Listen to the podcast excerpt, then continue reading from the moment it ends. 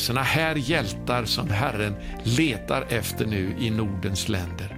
Vi skulle kunna ägna oss åt våra egna intressen, våra egna njutningar, göra det vi själva vill och lämna över allt sammans och låta bara fienden välla fram.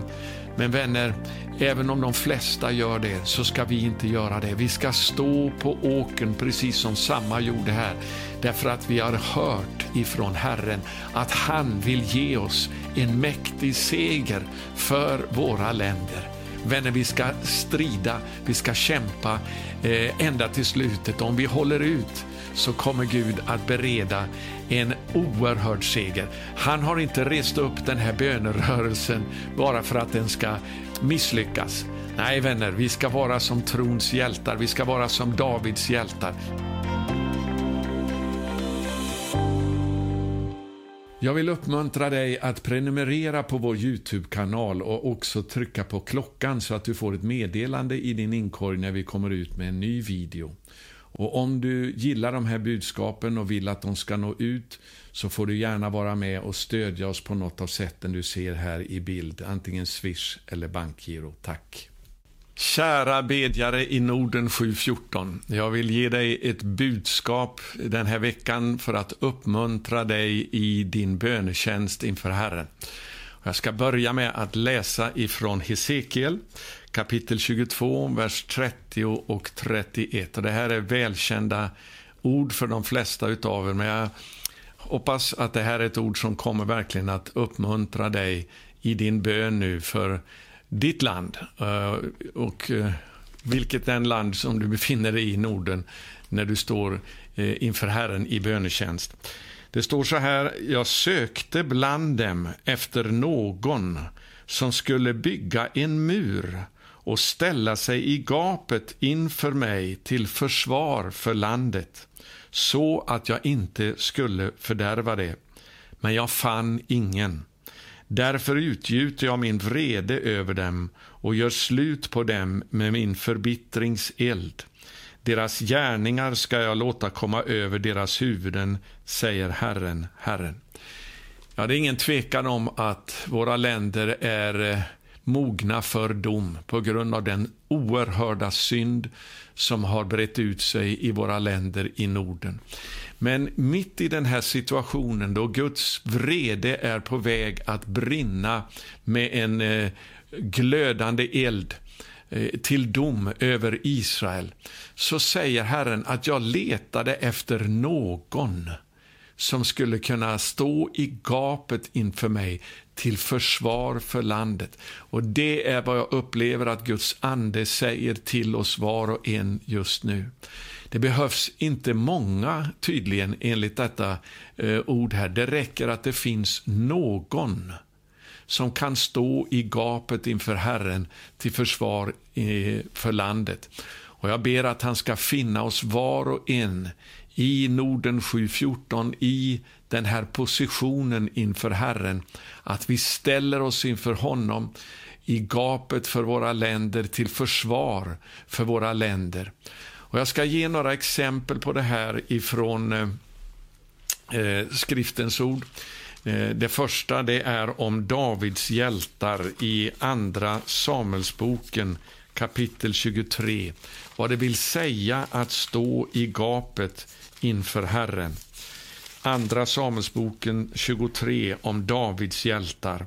Jag ska läsa ifrån vers 8. Dessa är namnen på Davids hjältar. Josef Bassebet, en takemonit, den främste bland kämparna. Han svängde sitt spjut över 800 slagna på en gång. Vers 9. Efter honom kom Eleasar, son till Dodi, son till en Ahoait. Han var en av de tre hjältar som var med David när de hånade filisterna som hade samlats där till strid. Och lyssna här vad det står nu. Israels män drog sig tillbaka. Och jag tror att många av oss har blivit frestade av det här nu på grund av ondskan som breder ut sig över våra länder. Vi har blivit frestade att dra oss tillbaka ifrån vår böneställning, vår offensiva trosvissa böneposition inför Herren, att stå i gapet för våra länder. Men vänner, vi ska göra som den här Eleasar gjorde. Det står så här i vers 10. Men Eleasar höll stånd och angrep filisterna till dess att hans hand blev så trött att den satt som klistrad vid svärdet. Och vi vet att det är Guds ord som är andens svärd. Det är det som vi ska använda emot fienden. Inte backa, utan stå på slagfältet i trons kraft genom att svinga andens svärd som är Guds ord. Och det står här då att Herren gav en stor seger den dagen. Och folket vände om efter Eleasar, men endast för att plundra. Det är ju så att Eleasar, det namnet betyder Herren är min styrka. Och det är i Herrens väldiga styrka som vi ska strida emot fienden över våra länder. Och jag ska komma tillbaka till det om en stund. Men låt oss läsa också om den tredje hjälten här. Efter honom kom Samma. Det här namnet har ju med att göra att höra. Vi behöver höra ifrån Gud för att kunna få ett ord att stå på, att kunna förtrösta på i en kamp emot, inte kött och blod, utan mot ondskans andemakter i himlarymderna, till dess att de ger vika. Det står alltså här, efter honom kom Samma son till Age, en hararit. En gång hade filisterna samlats i en skara vid en åker full med linsörter. Och återigen står det här att folket flydde för filisterna.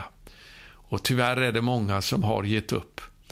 Jag måste säga att för några år sedan var jag också en av de här som hade lämnat slagfältet. Jag hade gett upp när det gällde Sverige.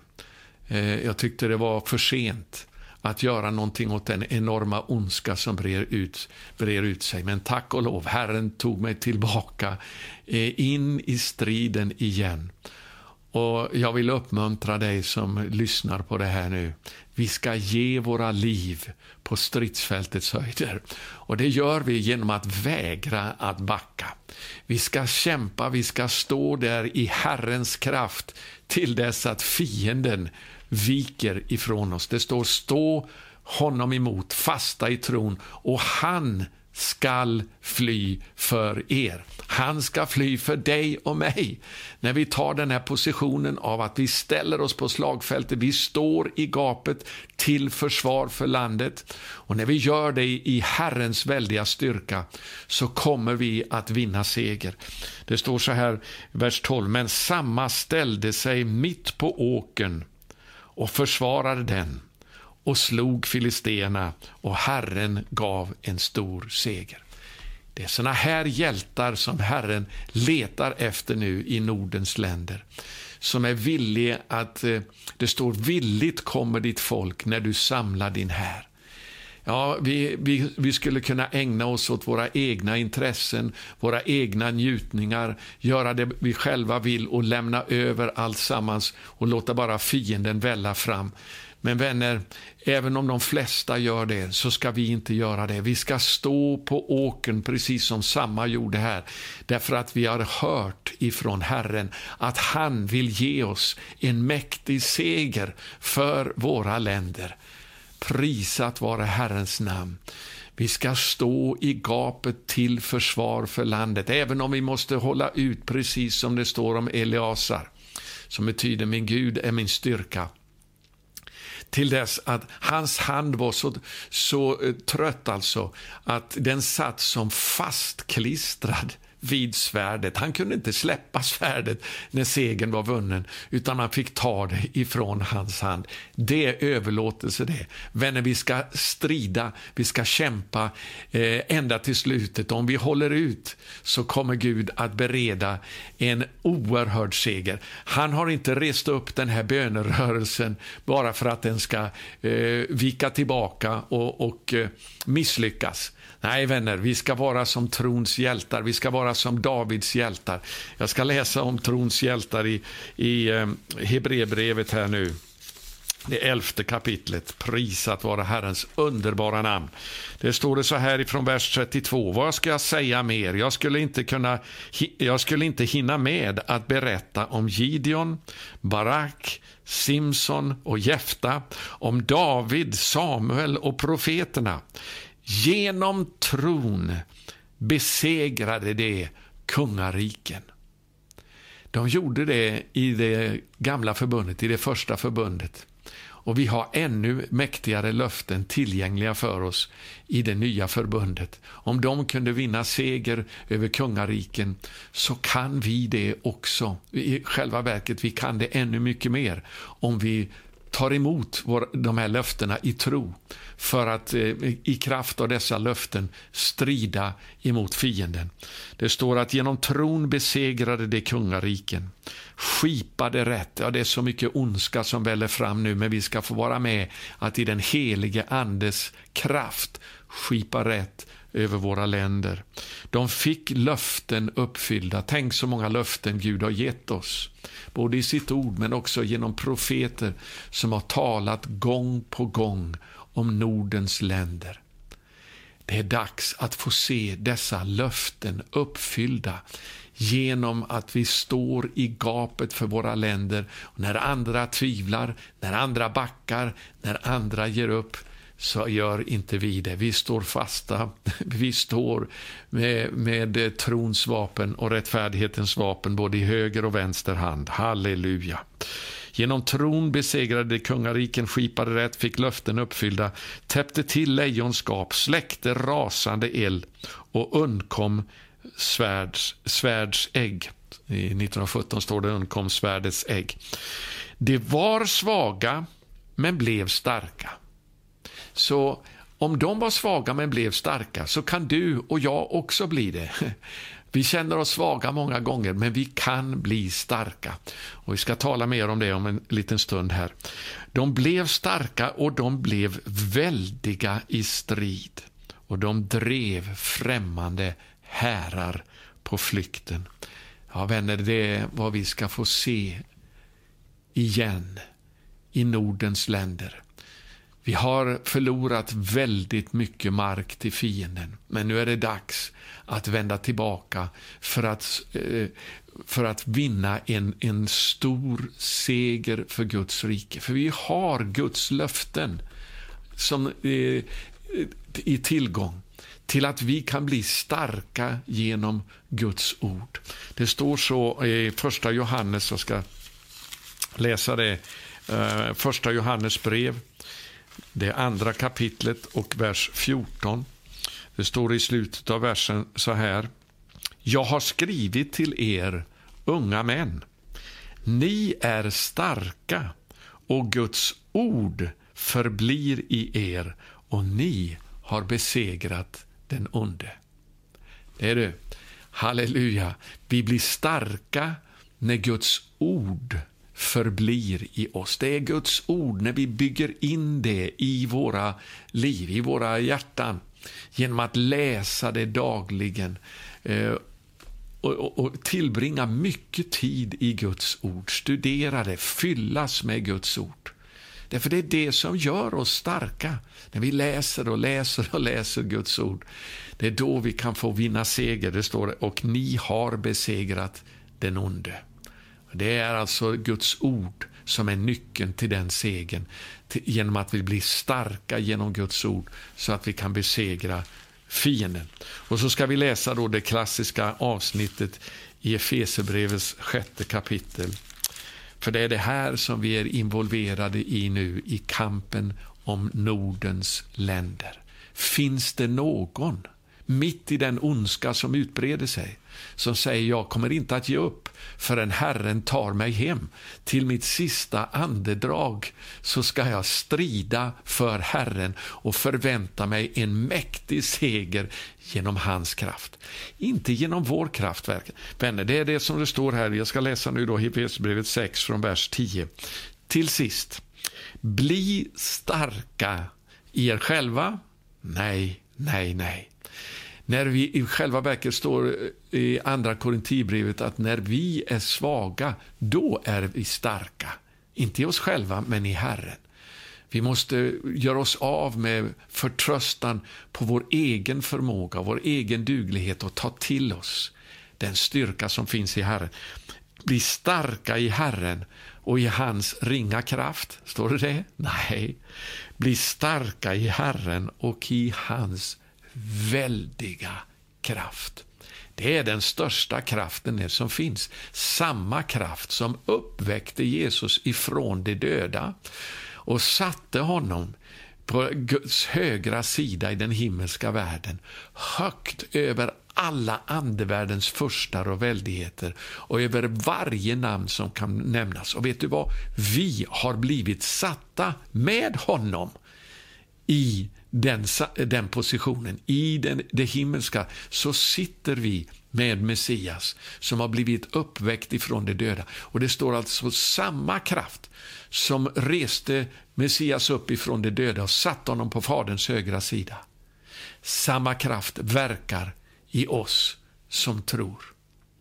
Prisat vara Herrens namn. Den verkar först genom att förvandla våra liv, och sedan kan den verka genom oss till att strida emot fienden och vinna en överväldigande seger. Jag är övertygad om att om vi inte ger upp så kommer vi att få se en seger. Jag har varit inne i det här nu i många år. Alltså 43 år sedan Herren kallade mig specifikt, men jag kände den här kallelsen redan långt innan. När andra talade illa om Sverige och sa att det är kört för Sverige, det är ett sånt syndigt land. Det här var redan på 70-talet, jag kommer ihåg det än idag. När jag hörde en broder säga det, att Sverige är kört. 1973 var det. Så var det någonting som reste sig inom mig. Jag var ju en väldigt ung troende då, visste inte mycket i Guds ord, hade inte fått mycket undervisning, men det var någonting inom mig som reste sig och sa. Det här var nämligen en predikant som kom ifrån ett annat land, och när han såg det som hände i Sverige så fällde han de orden, och jag sa, det kan du säga som har ett annat land, men det här, det är mitt enda land. Jag kommer inte att ge upp striden för mitt land. Jag kände den där kallelsen, den där dragningen till att stå i gapet för Sverige redan då för 47 år sedan. Och sedan kallade Herren mig specifikt 1977 i oktober månad till att gå in i en bönetjänst för vårt land. Jag har stått i den tjänsten nu i över 40 år, och som jag sa, det har varit tider då jag inte har varit trogen i den här tjänsten. Men vänner, innan jag går hem till Herren så vill jag ge allt jag har för att få se Sverige och nu också Nordens länder komma in i den kallelse som Gud har på våra länder. Striden har nått ända till portarna. Det har gått så långt nu, vänner. Men det är inte för sent. Det är som en broder brukar säga, det är alltid för tidigt att ge upp. Vänner, Gud är mäktig fortfarande att ge oss en väldig seger. Så därför så står det alltså, bli starka i Herren och i hans väldiga kraft.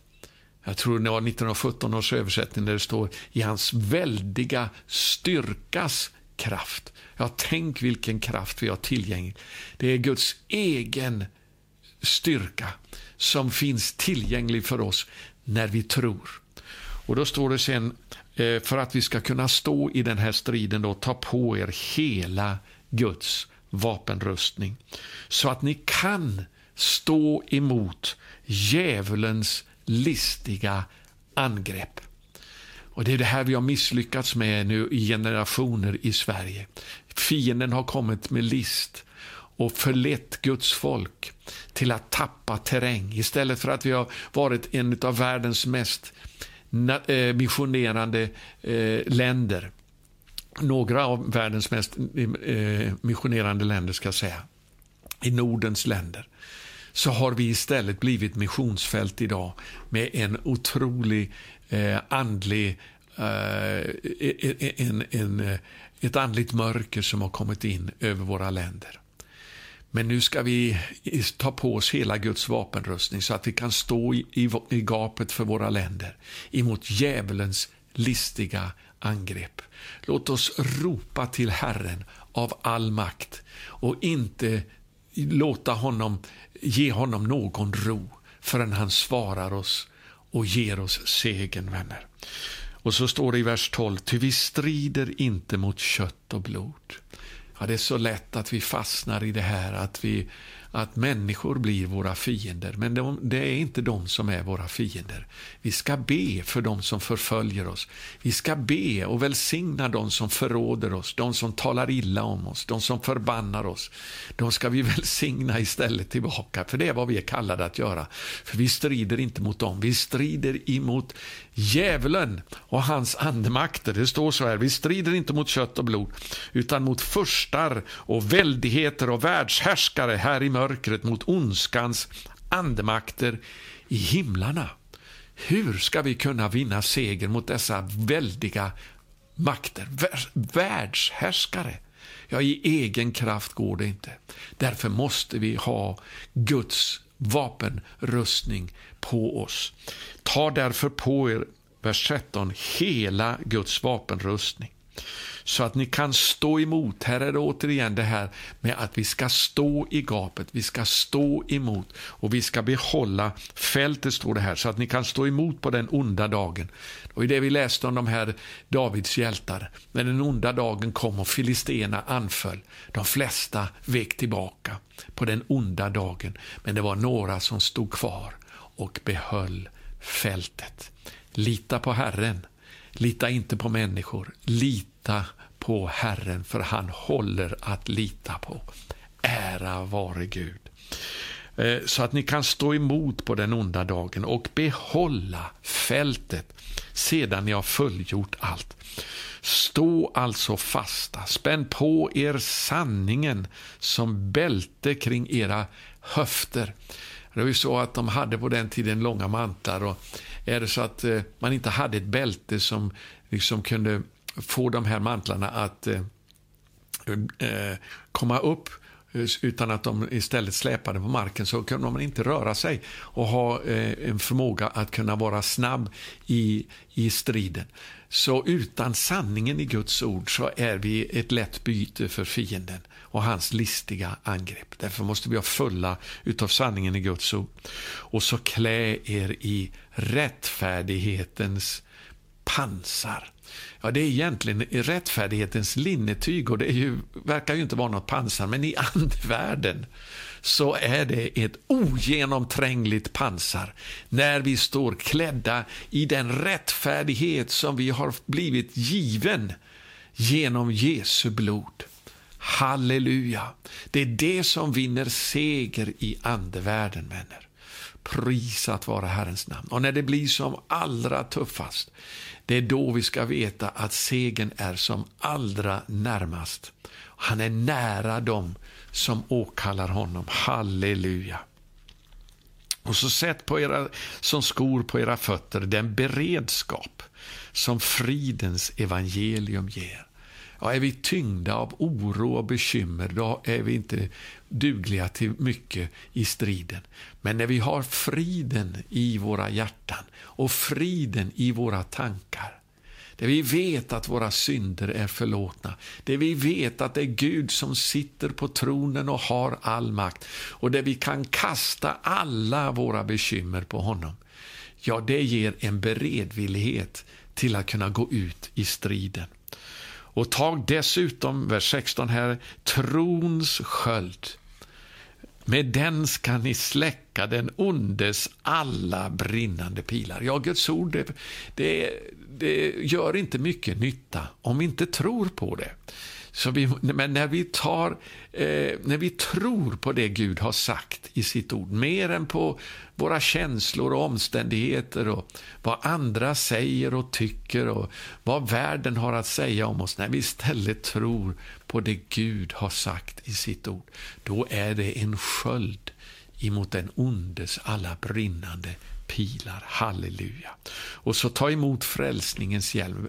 När striden står i tankevärlden, det är där fienden oroar oss hela tiden, därför att kan han inta våra tankar, ja, då kan han styra hela vårt liv, därför det utgår ifrån det som vi har i våra tankar. Och därför så måste vi vara fyllda av Guds ord i våra sinnen, i våra tankar. Ta emot frälsningens hjälm, och så kommer det då det offensiva vapnet och andens svärd som är Guds ord. Det står ta emot detta. Anden vill ge oss det här svärdet när vi söker honom i det ord som han har inspirerat. Och halleluja, det är som det står i Luthersalmen.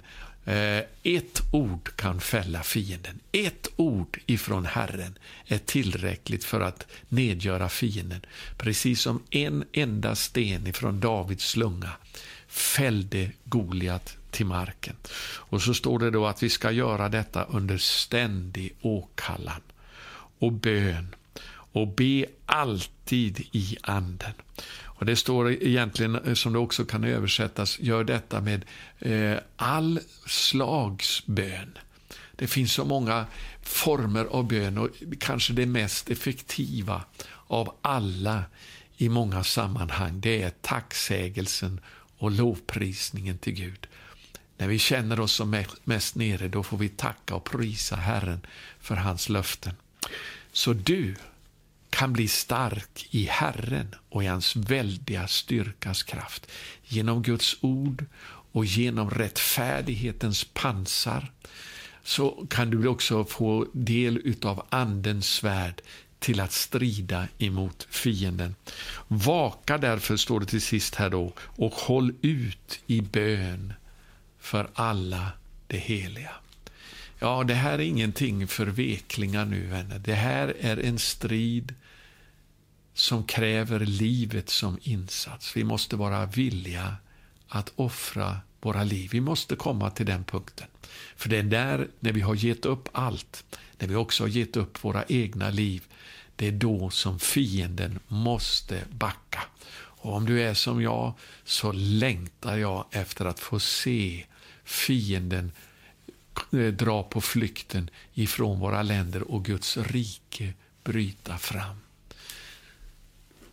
Vänner, jag ska avsluta till sist med ett uppmuntrande ord ifrån Jakob,